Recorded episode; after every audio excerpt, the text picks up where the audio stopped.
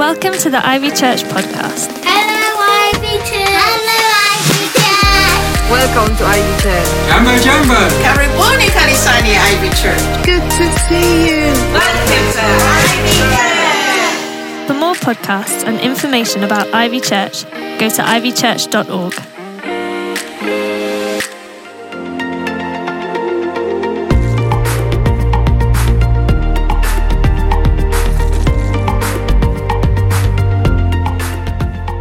Hello, my name is Hannah, and if you've not seen me before, um, I am one of the leaders here at Ivy Church, but I've been off for months because I have been on maternity leave. Uh, for those of you that do know me, I do want to say a massive thank you for your love and support as we have had our little girl. She's called Jovi Dove, and she's now 10 months old. She's beautiful. We're very thankful for her and our family, and we do just want to say a massive thank you for your prayers and how you've supported us in this time and the time before. But I am back and I'm excited. I've been loving this series that we're in from Lost and Alone to Found and at Home. And today I'm going to be looking at the role of the father in this story. We've looked at the other stories, we've looked at the sons, we've looked at um, things around this, but today we're looking at the father.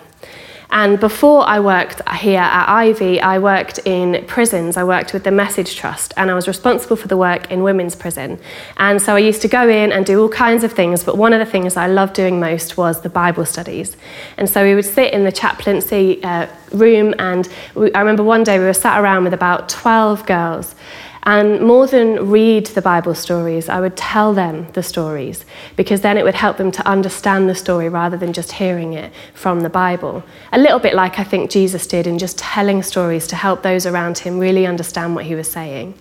And so one day I told this story that you might recognize as we've been doing it from Luke 15 11. It's the story of a father who was very rich and had a wonderfully big house and two sons and he had a gardener and he had pool boy and he had chefs and he had all kinds of people in this house looking after everything that they owned so that everything ran smoothly. And yet his younger son was not satisfied. And he came to his father and he actually said dad i wish you were dead because then i could have my money now i could have the inheritance now and i could do whatever i wanted. And so even though it broke his father's heart he, he gave him his freedom and he, he split the money in half, gave one to the elder son and one to the younger, and let him go. And the son went off to the big city, spending the money wherever he could in house parties, in clubbing, on girls, on food, on everything you can think of to live the life that he could live. And he spent it broadly. But over time, the money soon came to running out and running out, and that meant less clubs, less house parties, less friends, less people interested, less places to stay until he hit rock bottom and ended up working with the pigs. And one day he was just working on a farm, looking after some pigs, and he started to look at the food that the pigs were eating and thinking, that actually looks tasty because I'm so hungry I wonder if I can just eat a bit of the scraps that the pigs are eating. That was his wake up moment.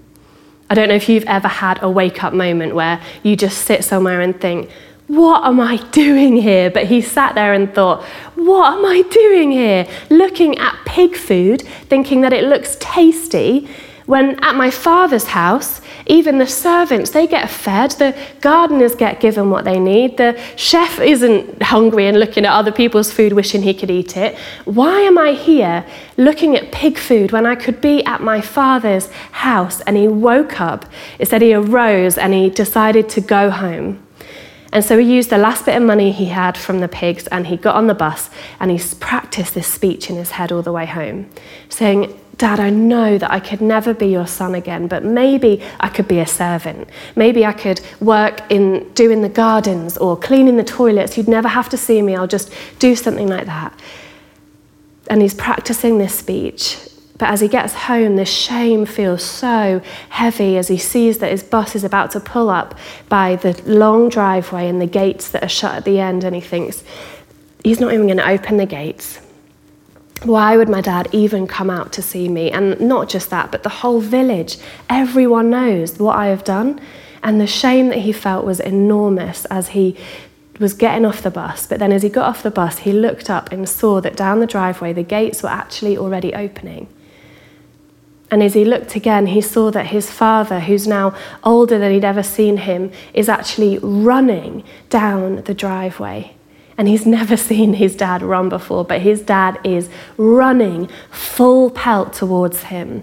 And as he gets to him, he grabs him and he spins him around and he kisses him. And when Jesus told this story, that word kiss actually means he kissed him over and over and over. It's a word that means over and over to show the great love that this father has for his son in being so pleased that his son is home. And as he's grabbing him, the son starts to say his speech of, I know I could never be your son, but the dad just says to the staff around him, fire up the barbecue, get him my best clothes, put shoes on his feet. Here is my ring. My, my son was lost and he is home. We are having a party tonight. And as I finished the story, the room was silent. But I could tell that there was something in the silence, so I waited. Until one of the girls just quietly said, Oh, I wish I had a dad like that. And then another said, I know, yeah, imagine that, the way you just ran and hugged him. And then quietly around the room, different one by one women explained how much they would love to have a dad like that. And I wonder for you today if that resonates with something in you. Imagine having a dad like that. And yet, the beauty of this story and the reason Jesus told it was because he so wants us to know this Father. He wants you to know that whatever your earthly father was like, this is a picture of your true heavenly Father.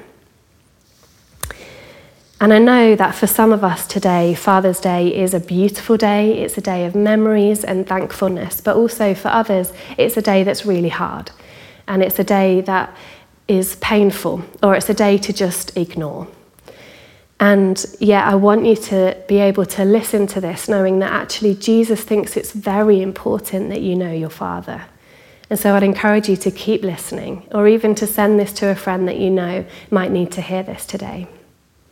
See, Jesus says in the Lord's Prayer that actually the way that we should pray, even, is not to say, Oh, Lord Jesus. We don't pray to Jesus in the Lord's Prayer. He says the way that you should pray is to start by saying, Our Father.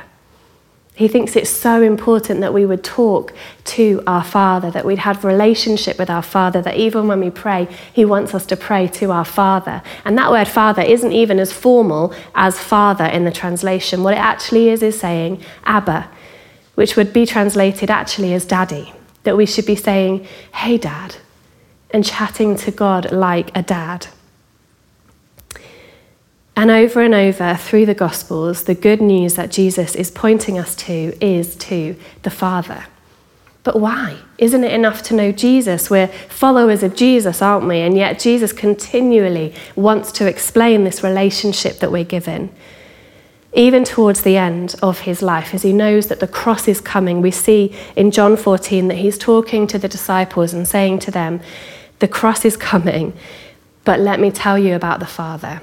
And they don't fully understand it, as sometimes we can't. But I'd love for you to look with me at John 14 as we go through it and see what he is trying to tell us about the Father. John 14 Do not let your hearts be troubled. You believe in God, believe also in me. My Father's house has many rooms. If it were not so, would I have told you that I am going to prepare a place for you? And if I go and prepare a place for you, I will come back and take you to be with me, that you also may be where I am. You know the way to the place that I am going. But Thomas said to him, Lord, we don't know where you're going, so how can we know the way? Jesus answered, I am the way, the truth, and the life. No one comes to the Father except through me.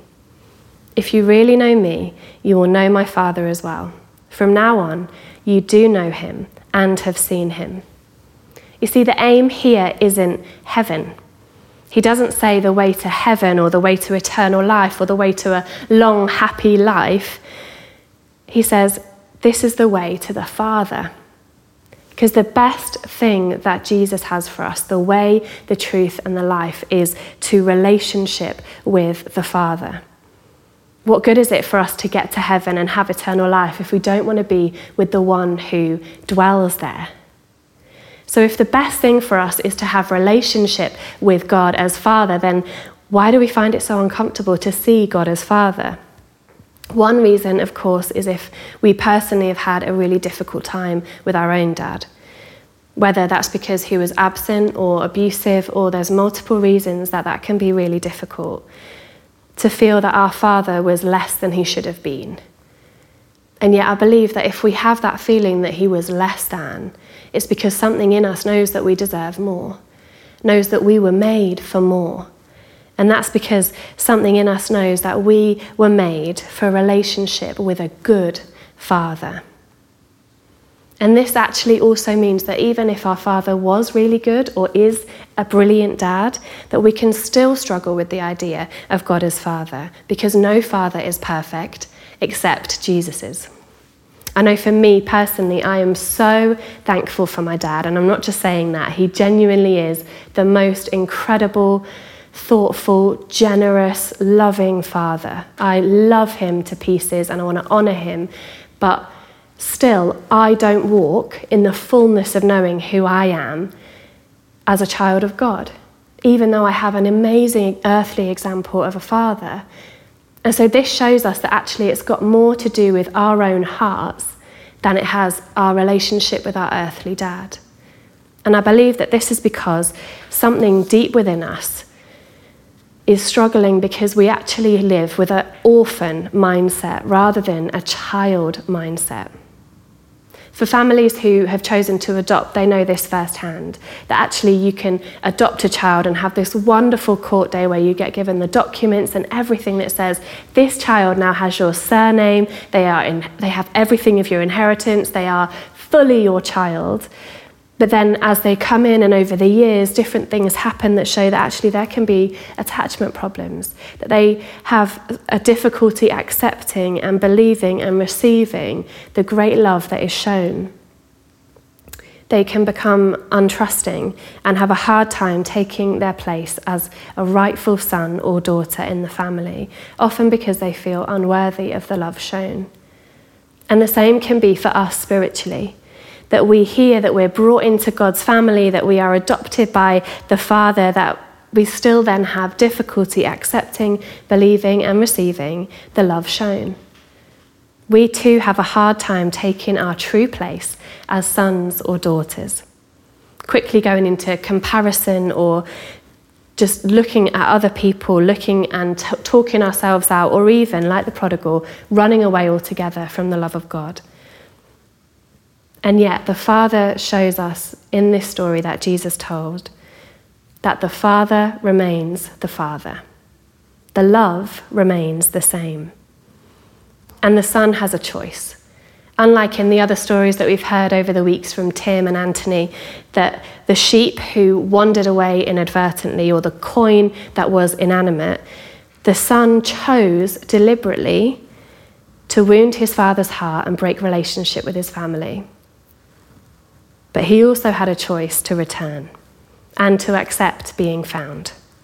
In his speech before he came home, he was planning what to say, and it's actually interesting that Kenneth Bailey in his book talks about how his speech was quite manipulative in wanting it to be kind of wangling his way back in. And what he says here is, yeah, what actually happens is the father doesn't interrupt him, but instead he's met with the love and his reaction changes. He says, The son is overwhelmed by this unexpected outpouring of costly love of the father running to him. And so the speech and the words he had originally composed to manipulate are transformed into a speech of genuine repentance. He changes his mind and accepts being found.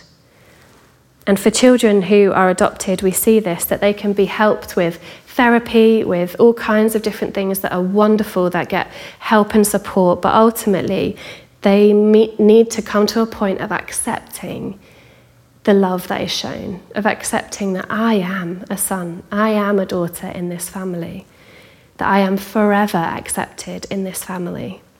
And we too must do the same, that we must accept being found that we have a new identity as children of God and that we walk in it. And in a few weeks' time, I've invited Deb Finch from the Glasgow Prophetic Centre to come down and she's going to meet with us on a Saturday evening and use the gifts that she has in deliverance and prophecy. She is amazing.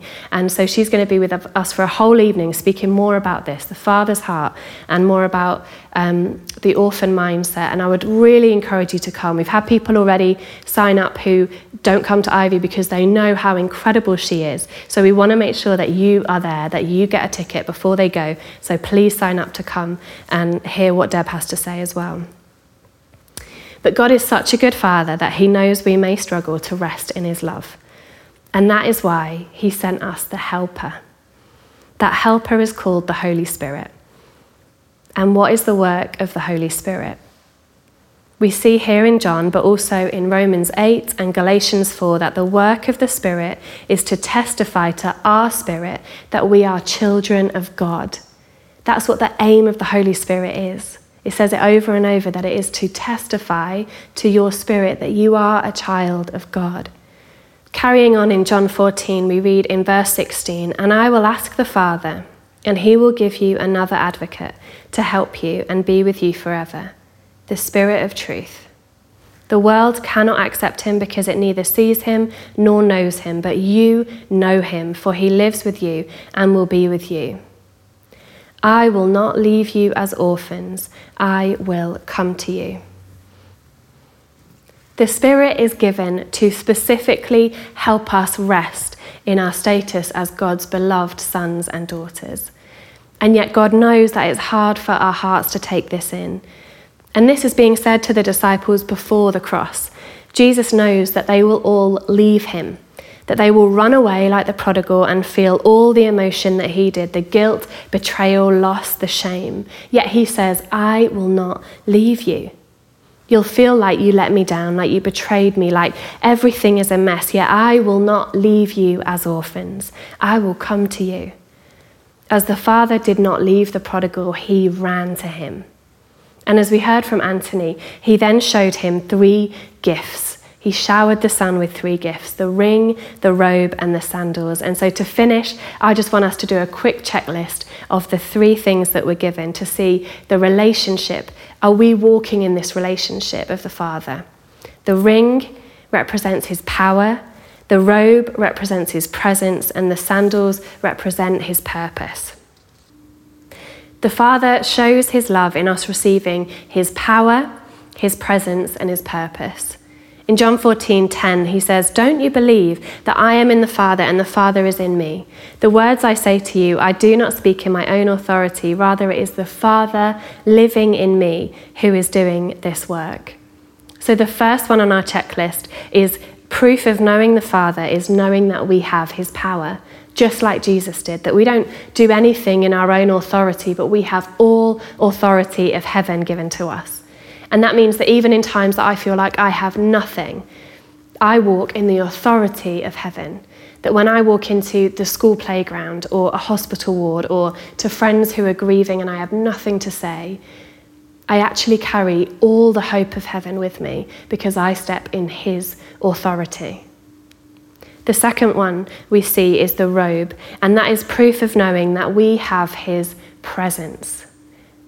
The son gets clothed in the robe of his father to show that he is back in the family, that he has the presence of his father with him. And in John 14 11, he says, Believe me when I say that I am in the Father and the Father is in me. They're constantly together. We get invited into this relationship. But the thing that I really felt for this as I was preparing was that God just wanted to speak to people who feel like their father was absent. Whether that is that they were never there, or whether that's that they were there but they were never truly present with them. That I just really felt God saying to me, just you need to pause here because I want them to know. And I felt He just wanted to say to you, you were never alone. That even if it felt like in listening to all this, you've been thinking, well, I just don't even know what it's like to have a dad because he was never around. That that's what I felt Father God stopped me to say, that he wanted you to know you were never alone. over all the years, you were never alone, and you still are never alone. And finally, on the checklist is the sandals are his purpose, that your feet have places to go. And so finally, I'll read from John 14 12. It says, Very truly I tell you, whoever believes in me will do the works that I have been doing, and they will do even greater things than these, because I am going to the Father. And I will do whatever you ask in my name, so that the Father may be glorified in the Son. You may ask for anything in my name, and I will do it. We will do greater things than Jesus when we know who our dad is.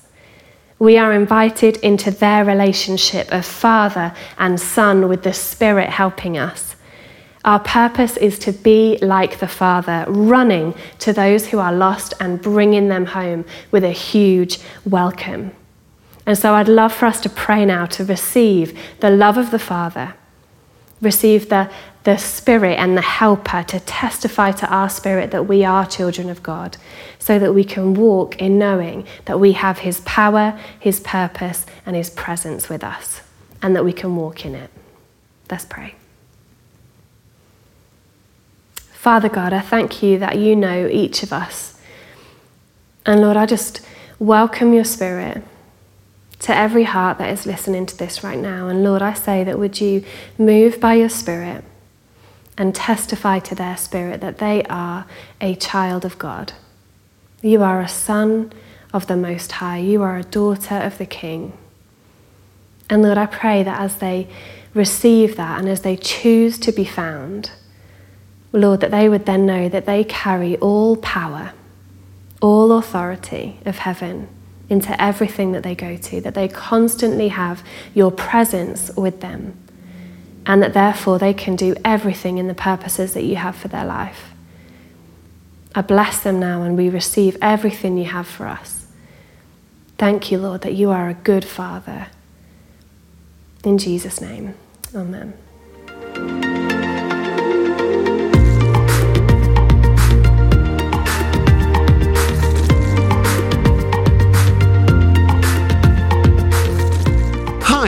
Anthony Delaney. I'd love to welcome you to Ivy Church. Do check out the website, click on a few buttons, look at some previous teaching and some of the other things that we've been involved with.